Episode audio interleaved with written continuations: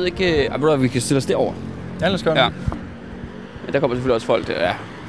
Der er ikke et sted med sol. Nej. Nej. Ikke her på Amager. Nå, du har tændt for det hele? ja, ja, det er tændt. Fantastisk. Nå, Andreas. Velkommen tilbage til, øh, til Amager. Mange tak. Mange tak. Har du, har du savnet det? Forfærdeligt meget. Forfærdeligt meget.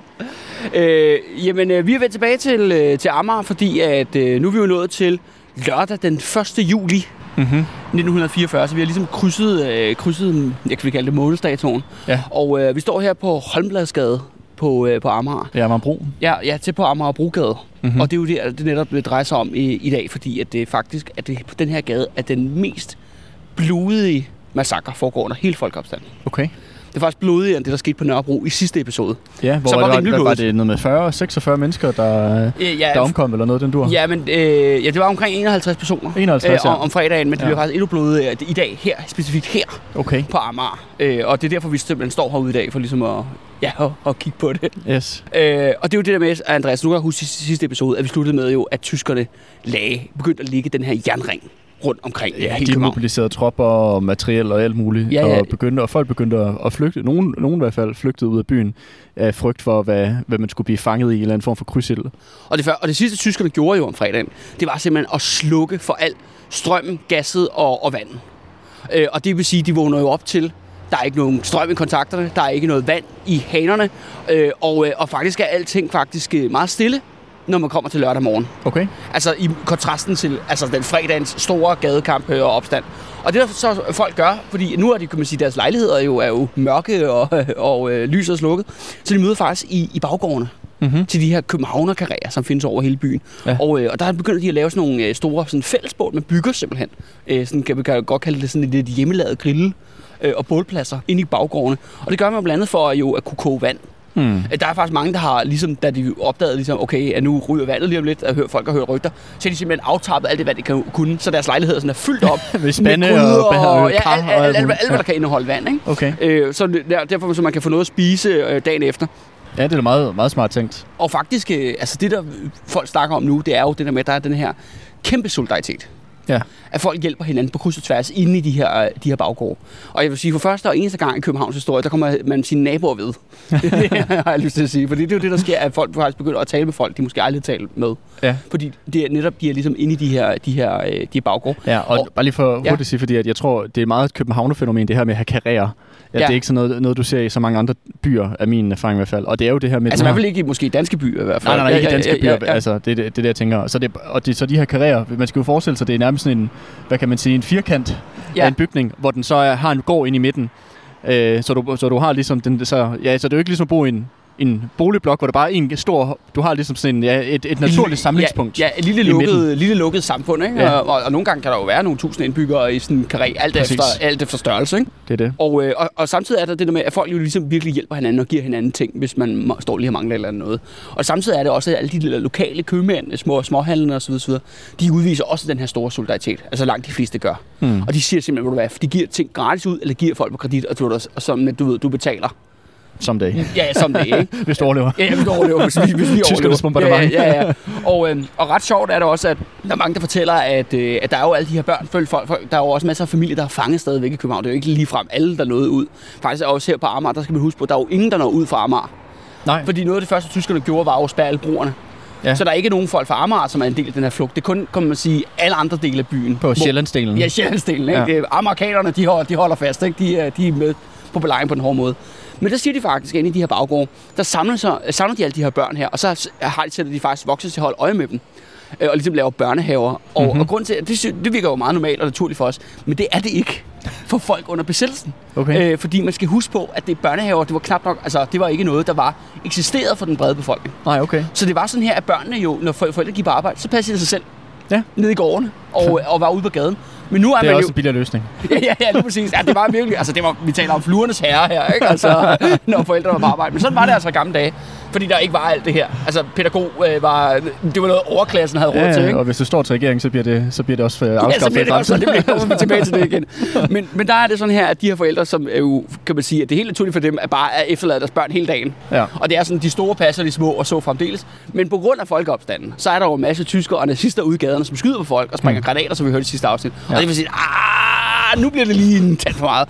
så derfor øh, vælger man så at holde børnene ind i gårdene. Okay. Og så sætter man faktisk, så udpeger man nogle, øh, nogle voksne. Hun er ansvarlig Ja, ja, voksne. til, til at lave noget. Og der, der er historier blandt andet fra Nørrebro, hvor der bliver holdt børneteater og sådan noget i bag- baggrunden. Noget. okay. Så det er virkelig, altså, der er virkelig nogle forældre, der kommer til deres børn ved. Ja, altså, okay, hold op. Sådan en Ja. lille, lille bieffekt ja. af det her masse død, der foregår ude i gaderne. Altså, der er nogle forældre, der kommer deres børn ved.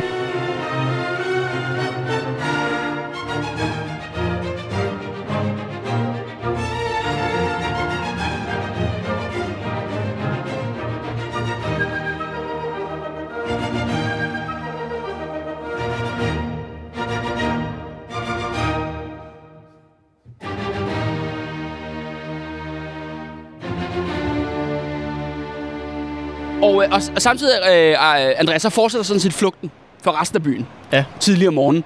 Og øh, faktisk er det sådan her, at Glostrup nu, altså det vi taler om sidste gang, var ligesom sådan en flygtningecentral. Altså Glostrup station, Glostrup landsby, som det egentlig er på daværende tidspunkt, er simpelthen så overrendt af flygtninge nu, at folk tager videre.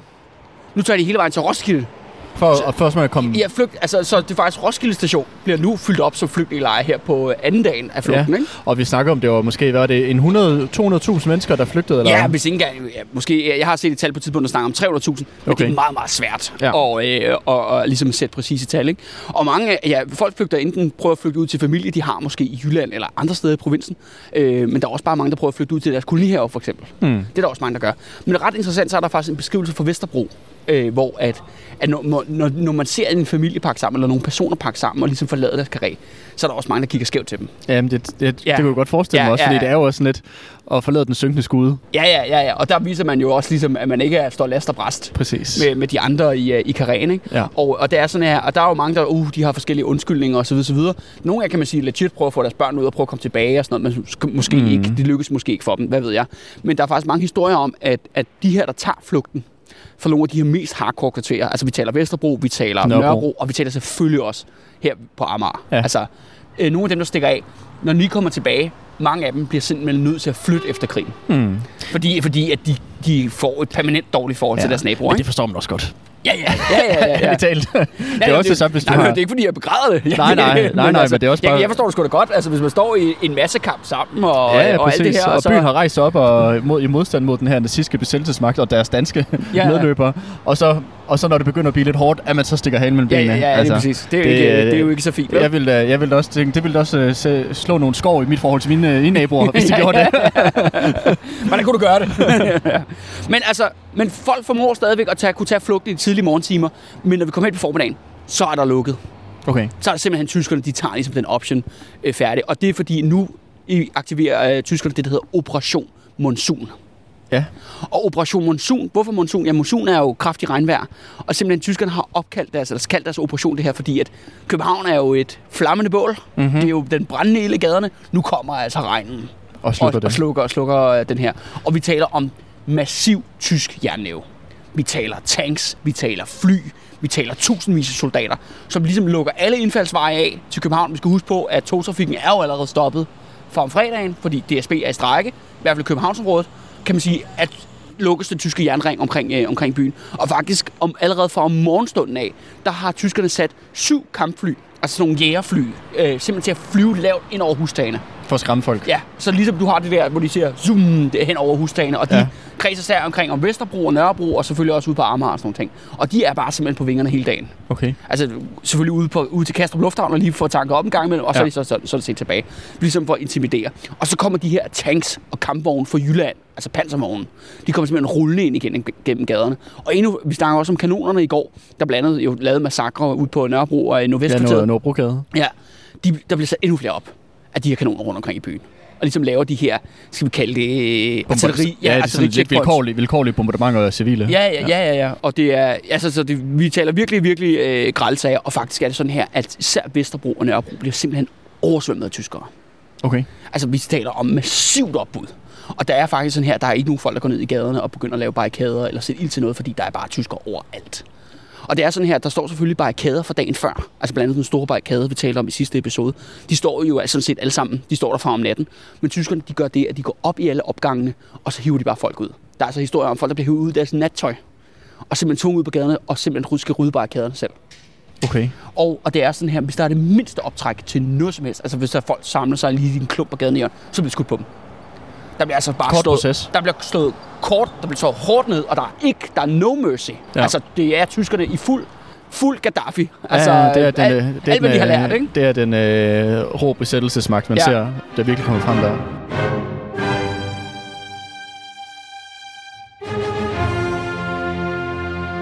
Og faktisk er det sådan, at hele dagen her om lørdagen, der er der faktisk nærmest, altså, der er jo, ikke- kan man sige, der er jo ikke stille på Nørrebro og på Vesterbro, men det er tyskerne, der dominerer gadebilledet. Men man skal huske på, at København er altså bare ikke, altså det er lidt større end mm. de fleste andre steder i det her land.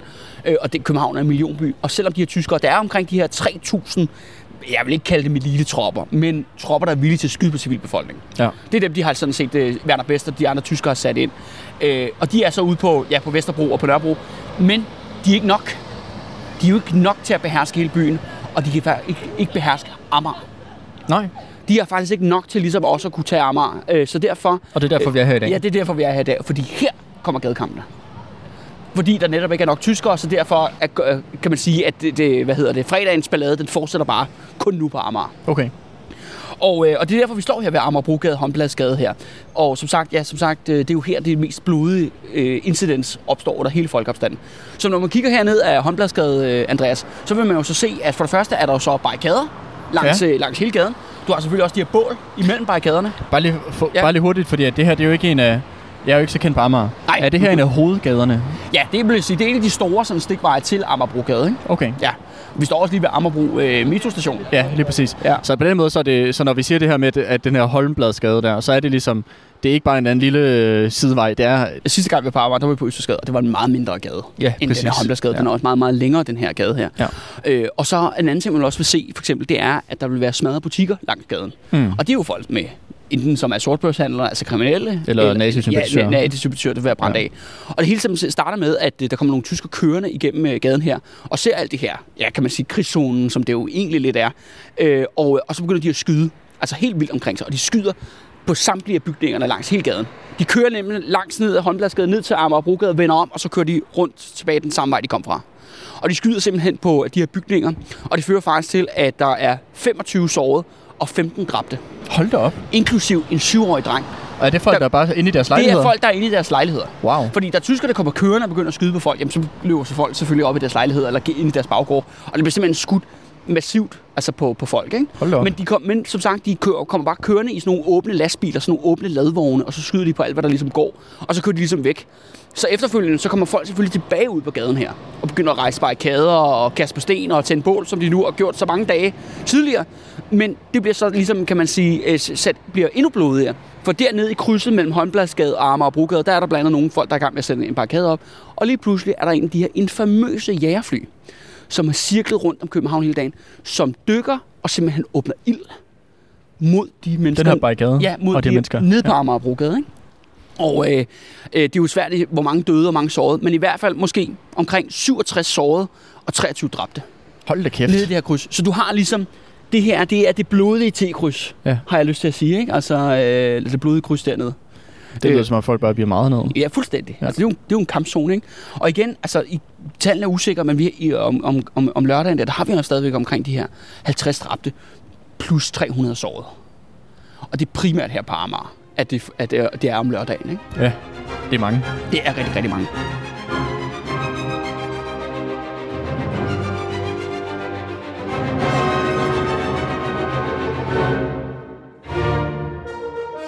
Og ved du hvad, Andreas, øh, når vi nu alligevel er på Amager, fordi nu nævnte jeg i sidste episode, at jeg har, min familie stammer fra Amager.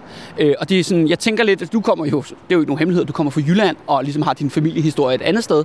Øh, Men det er sådan her, når man har en, en baggrund i København, så det her med folkeopstanden, det, er- det er sådan noget, jeg har fået fortalt familieanekdoter om som lille.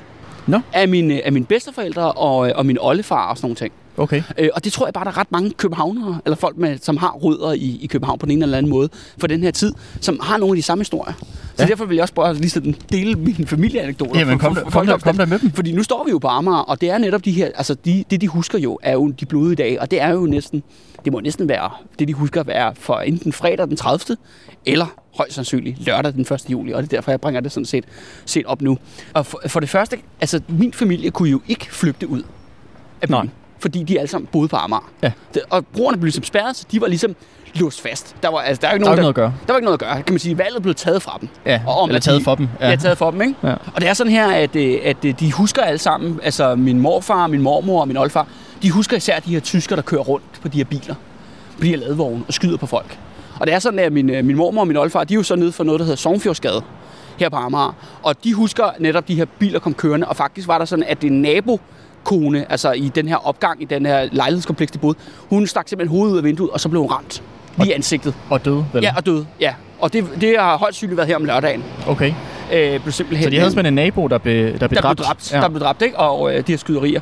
Og, øh, min, Det bliver lige pludselig meget nært også. Jamen, det er jo det, og det er Ja. ja. også det der med, altså, det er jo, ja, det er jo 2. verdenskrig, og det er selvfølgelig den ældre generation, som er ved at forsvinde nu, ikke? Og det skal også siges, min, min mor og morfar var jo små børn jo, Jo, jo. øh, på daværende tidspunkt, Men jeg ikke? tænker, at det stadig gjorde et indtryk af, ens nabo blev dræbt. Ja, ja, ja, lige præcis, Altså. ikke? Ja, den her historie har jeg faktisk fra min, min oldfar, som fortæller det der med, at, at han var jo, ja, at den her kone blev dræbt, ikke? Ja. Altså, og de skulle så ind og, og, og bære livet ned, ikke? Ja. Og hente og rydde lejligheden bagefter og sådan ting, Ja. ikke? Altså, så dramatiske dage, Det må man da sige. Og, øh, og øh, min morfar fortæller, det er så for det, noget, der hedder Højdevej, også her på Amager, som er en af sådan de her mindre veje, at han er ligesom, han lille, han står med sin far, øh, altså min oldefar, ude på, øh, ude på øh, terrassen eller altanen, og, øh, og så ser de jo netop, at der er folk, der laver bål ned i gaden. Ja. Og, øh, og så lige pludselig, så kommer de her tyskere kørende, også på den her åbne ladevogn og begynder at skyde. Og så er det faktisk, at det, de tyskerne, de retter geværene direkte op mod dem. Nå. Og skyder efter dem, hvor at min, øh, min, øh, min morfar har jo ikke været særlig gammel, men så min oldefar, han har simpelthen bare taget ham, og så de bare kastet sig ned Og det var på det heldigt. lejlighedsgulvet. Og så blev der simpelthen og så blev der skudt på deres øh, lejlighed, ikke? Ja. Øh, så de undgik lige kuglerregn. Der var ingen af dem, der blev ramt, Nej, kan man nej, sige, heldigvis men, da. øh, Ja. men øh, de undgik Men, de der skud. men det, er da, det siger da noget om, hvor, hvor tæt de har været på begivenhederne. Altså, Ja, ja, ja. og hvor, hvor, hvor høj fare alle mulige normale mennesker har været. Ja, ja, ja, og det skal, og det skal Spørg børn og, og alt muligt. Ja, lige præcis. Og det er jo ikke fordi, at øh, jeg tror ikke, at mine øh, hvad hedder det, familie har været de vildeste eller, Nej, nej. eller noget Nej, som nej. helst i Ja. den her folkeopstand. Men fordi de er københavnere, Ja. så oplever man bare, man får bare folkeopstanden, altså ind, under livet, huden. ja. Og, og det er derfor, jeg lidt fortæller det som, ja, nu er det jo sådan spredte familieanekdoter, men, øh, men det er bare, jeg tror, der er ret mange, Mm. hvis de havde noget at spørge deres øh, bedsteforældre eller, eller oldeforældre, Kunne have hørt lignende kunne, historier. kunne høre Ja. en lille historie, hvis man netop var bosat i København i, i sommeren 1944.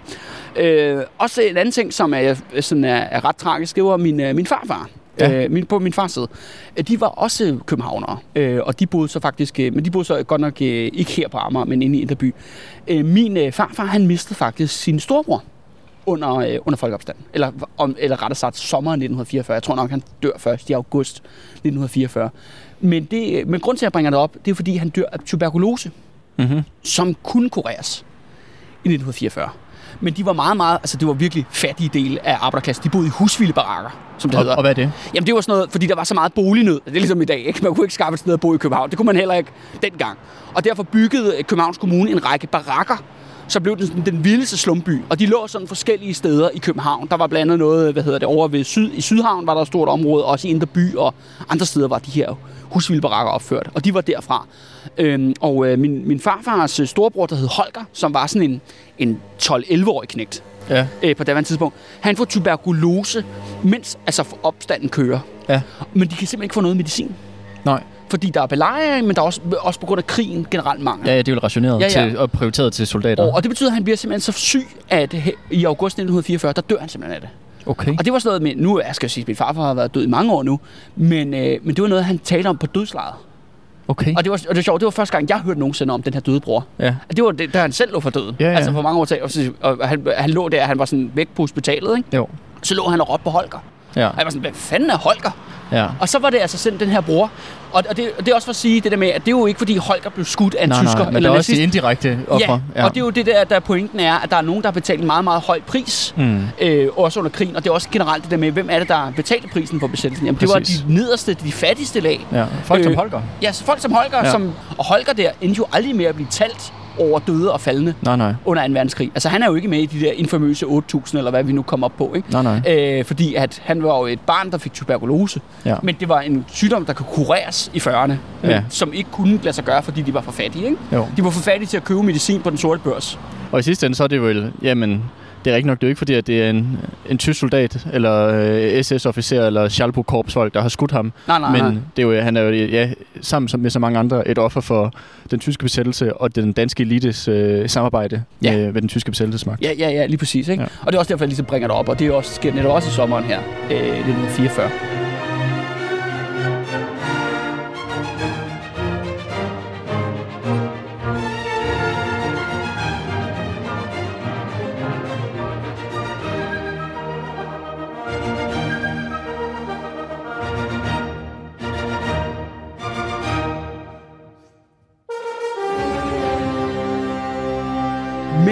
ligesom kommer tilbage til selve begivenheden den 1. 1. juli. Øh, tyskerne, det virker virkelig som om, at, øh, at tyskerne kan knuse opstanden. At det ligner det? Ja, at de ja. Kan knuse det simpelthen med rå militærmagt. Ikke? Der er kanoner på alle gadehjørner, tanks, der kører igennem gaderne. og Fly, det- jo, lo- øh, fly der ja. flyver lavt hen over husstanden og skyder endda på folk. Ikke? Er det det, Andreas? Lykkes det tyskerne at vinde nu? Er lykkes simpelthen at knuse folkeopstanden med rå magt? Fordi nu har de simpelthen sat alt ind, ikke? og de har lukket for strømmen og og vandet og så videre, så videre. København er totalt under belejring. Der er, det er en jernring rundt omkring byen. Men så du næsten nok kan regne ud, og lytterne nok kan regne ud, så stopper opstanden jo ikke her. Og det er der flere grunde til. Og den første grund, som jeg nok også vil sige, er den absolut den vigtigste af alle grundene, det er, at folkeopstanden her om lørdagen begynder at sprede sig til andre byer. Nå, okay, for nu spreder ja, den sig faktisk nu- uden for København. Nu, ja, nu kommer den netop ud for København. Og vi starter faktisk med, at den spreder sig faktisk kun til Sjælland. Men det er kun begyndelsen. Vi kommer selvfølgelig tilbage til, hvor den så spreder sig til øh, og et par senere episoder. Øh, for det første, så starter den i Helsingør. Ja. Og der kommer generalstrække i Helsingør, og fra Helsingør, så spredes lige så budskab over hele, hele Nordsjælland. Ikke? Så du har faktisk meget mindre byer som øh, Fredensborg og Frederikssund, Hillerød, Roskilde og Holbæk, der går i generalstrække Okay. her om, øh, om lørdagen. Ja, Øh, så man kan ligesom se, at det, det sjove er faktisk, at det er ligesom... Øh, det er de tager ligesom, faklen videre på Ja, men det, jeg har også lyst til at sige, at det er sådan et omvendt oprøret. Ja. Du ved, oprøret startede i Provinsen. Esbjerg, ja, ja, og ligesom spredte sig den ene vej. Ikke? Ja. Ja. Altså, den startede helt over vestpå og spredte sig østpå. Nu har man så en opstand, der spreder sig, starter jo, kan man sige, over østpå mm. og Mm. spreder sig vestpå. Ja, men også at den starter nu her, hvor et København ligesom ser ud til at være, hvad skal man sige, hvor det virker til, at, øh, at nazisterne er i gang med at prøve ligesom at, at slukke den her fakkel, der brænder. Nu er, den ligesom, nu er der nogle andre byer, der samler den op og tager den videre. Ja, og det, der med, og det er jo også det med, så hvis, hvis tyskerne allerede er presset på mandskab med, at de ikke kan kontrollere København, men nu hvor alle de her mindre byer, mm. Ude de over Sjælland begynder også, så er de jo endnu mere Ja, presset. ja det, er, det er jo noget, der kan bryde den, øh, den, det, det forsøg på at isolere København, der er ja, i gang jo. Ja, lige præcis. Ja. Øhm, og, og det ret, også er, er sådan ret interessant er det, at nu er Roskilde jo begyndt at blive fyldt op med, øh, med flygtninge ja. For, for folkeopstanden. Men, øh, men så udbryder der generalstræk i byen. Ja. Så kan man sige, ja, du, du kan flygte, you, you can run, but, uh, but you cannot hide. Men folkeopstanden vil følge dig. ja, ja, ja, lige præcis. Ikke? Det er bare sådan meget sjov... Øh, at det, så tror man, at man er kommet i sikkerhed i Roskilde, og så er man overhovedet ikke i sikkerhed, vel? Og nummer to, Andreas, og det er faktisk ikke sjovt, hvordan øh, kan man sige, at oprøret og folkeopstanden, ligesom, kan man sige, historien gentager sig lidt, kan man sige. Det er, at øh, hvem får nyheden om, der er noget galt, rivende rav, ruskende galt i København, om, øh, om lørdagen? Jamen, det gør jo selveste Adolf Hitler. Nå.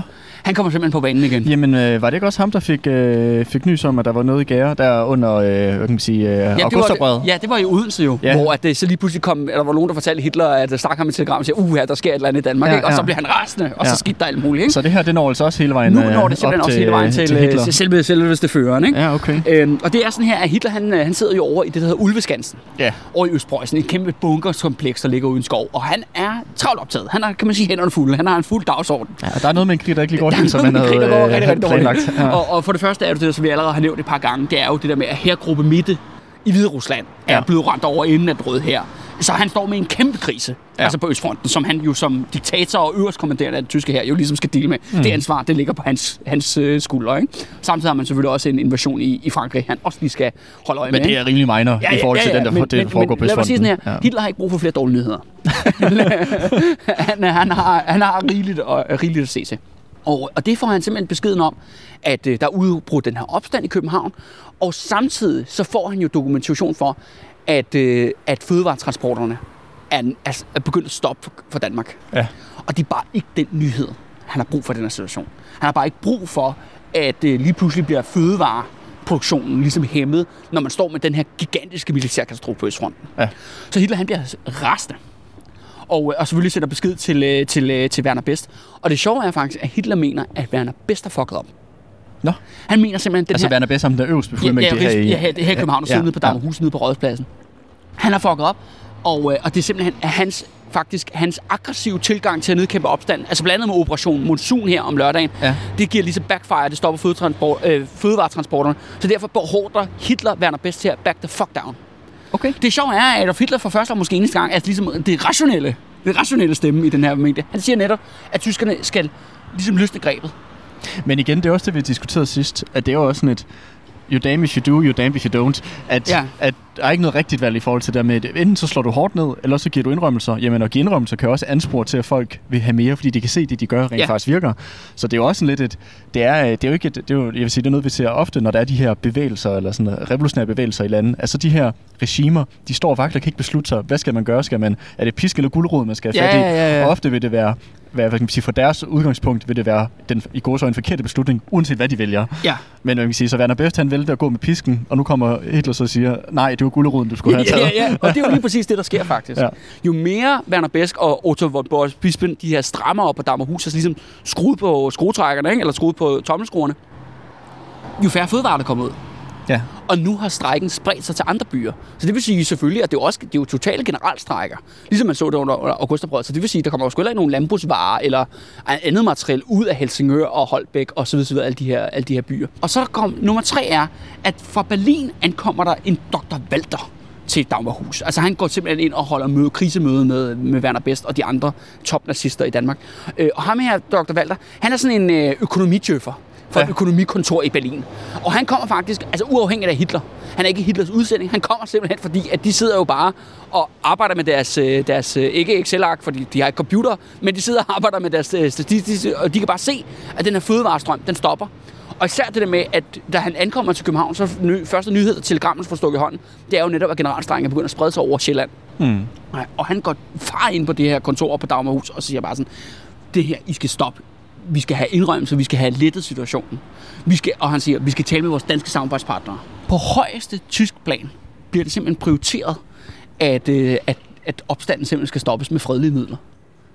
Og det er, jo, det er jo ikke ligefrem, fordi det er deres øh, foretrukne måde at øh, håndtere Nej. oprør på. Og, men det er jo også ret vildt, fordi det er jo, det er jo tale om det nazistiske regime, altså som er jo det vildeste altså voldsterrorherredømme, og har aldrig været blege for at slå massivt ned på byer. Altså det er kort efterfølgende de her begivenheder med folkeopstand, der bliver Warszawa jo jævnet med jorden.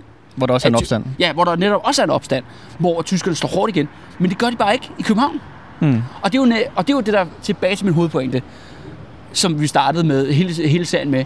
Hvis de danske fødevarer, fødevareleverancer, var så, øh, kan man sige, ligegyldige i det store billede, hvorfor fanden reagerer alle på den her måde mm. i sommeren 1944? For Adolf Hitler hele vejen ned til økonomikontoret i Berlin med Mm. Dr. Walter. Og simpelthen ankommer, øh, Hitler sender telegrammer, øh, og Dr. Walter ankommer i egen person, og de har den samme besked til Werner Best og til alle de her toplassister i Danmark, og alle de tyske soldater, der render rundt på gadehjørnerne her, det er netop simpelthen at back the fuck down. Mm. At det, det er simpelthen ikke det, der er løsningen, det her. Så, øh, så hvad, hvad er så den, øh, den kurs, der bliver øh, udstukket? Jamen, det er selvfølgelig indrømmelser. Ja. det, Jeg tænker nok. det, og faktisk er det sådan her, at øh, det, det, er, det bliver allerede sådan, de begynder, de tager fat i deres danske partnere, altså de danske politikere, fagbevægelsen og arbejdsgiverne, altså dansk industri osv., øh, trækker vi vores soldater ud. I kommer på banen igen i stedet for. Så det vil sige, at de prøver ligesom at, at, at, igen, at genopleve lidt den her samarbejdspolitik. Ja, og det er også, jeg tror også, at det noget, handler om, de ved ellers ikke rigtigt, hvad de ellers skal gøre. Øh, altså fordi de tænker lidt, okay, nu har vi prøvet virkelig med hammeren og sådan nogle ting. Ja, det er men, at vi har, vi har ikke været i stand til at holde den danske arbejderklasse i ro, men det har I masser af ja, årtiers erfaring med. lige får lov til at tage tøjlerne det, igen. Det, det, er, der- det er der lige lokale eksperter, ikke? I må, Præcis, I må vide, ja. hvad der skal gøres. Altså, de lader det ligesom op til dem, og ligesom at komme op med noget, og de lover det garanterer, at de, de prøver benhårdt til det. Vi prøver benhårdt næste dag, søndag, at, ligesom at, at få et eller andet stablet på benene. Øh, og det andet er så, men de siger også, at vi skal selvfølgelig have nogle konkrete indrømmelser, så det betyder faktisk at allerede fra klokken øh, 17 af, altså klokken 5 om, øh, ja, der, om sene eftermiddagen, øh, der, øh, der begynder der faktisk at komme strømmen tilbage. Og det andet er, at beskeden kommer også ud om, at der vil komme øh, vand for klokken 8 søndag. Så både strøm og vand bliver nu Ja, tændt lige på igen. præcis. Ja. Og så det vilde er jo så, at klokken 11, altså klokken 23, der bliver simpelthen alle tyskerne trukket væk fra gaderne. Mm-hmm. Også for, altså for Vesterbro og for Nørrebro og for her for øh, Amagerbrogade Ja. ja. og Håndbladsgade. Og, øhm, og, og, og det er jo lige pludselig, at de har jo været massivt til stede i alle gaderne, ikke? og der er blevet dræbt folk en masse og så videre, så videre. Og så lige pludselig, så derfor det. Mm. Og lige så snart, at tyskerne er væk fra gaderne, jamen hvad sker der så? Jamen så strømmer folk selvfølgelig ud af deres lejligheder Mm. og ud på gaden. Og så er der jo nærmest Glæde. sejrs, ros. sejrsfest, ikke? Jo. Og det må være, det må, altså jeg tænker det må være en vild dag at have gennemlevet. Altså den, Ja, ja, den der om lørdagen der. Altså, helt de andre dage var sgu også vilde, ikke? Men, øh, men den her dag, hvor du har haft, du har simpelthen haft tysker på hvert gadehjørne, og de har bare skudt på folk for det mindste. Og så lige pludselig, så der får de alle sammen. Og man, har, under aftenen, ikke? og man har vundet.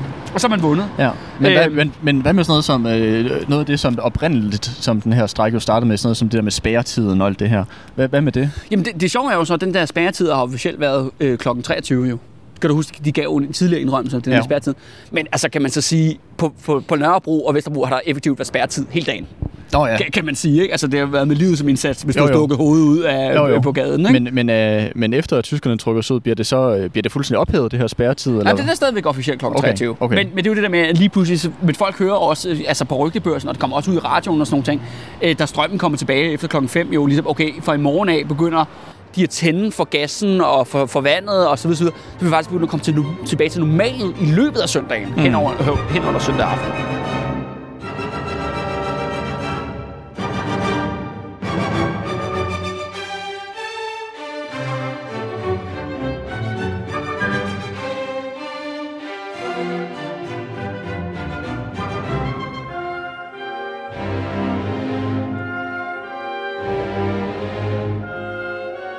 Nu er faktisk tyskerne sådan lidt ude af folkeopstanden, fordi nu har de jo ligesom givet teten tilbage til, øh, til den, den danske del af, De har modtaget tøjlerne Ja, igen. ja, ja, til den danske nationale alliance. Og derfor venter, kan man sige, jo alle spændt på, fra Adolf Hitler og hele vejen ned igennem den tyske krigsmaskine om, hvad har de danske politikere tænkt sig at gøre? Hvad har den danske fagbevægelses ledere tænkt sig at gøre? Hvad har den danske industris ledere tænkt sig at gøre om søndagen? Fordi nu kan man sige, nu er det op til den danske nationale alliance at stoppe folkeopstanden.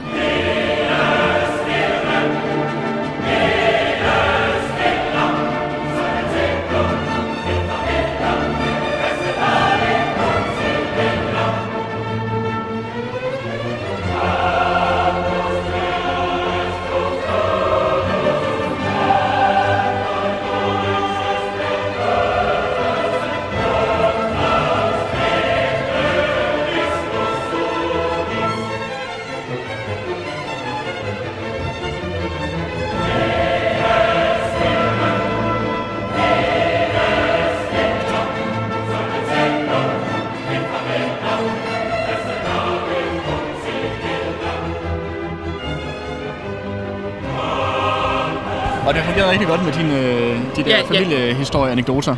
Ja, ja, ja, ja, ja, jeg os. tænker, det var ligesom det var passende at, at sætte dem ind her om, Ja. ja. om, om eller her, når vi lige vil. Ja, ej, men det øh, fungerede super godt. Det er også, kan man sige, den, den lille historie i den store historie. Ja, præcis. Det, det er lidt meta.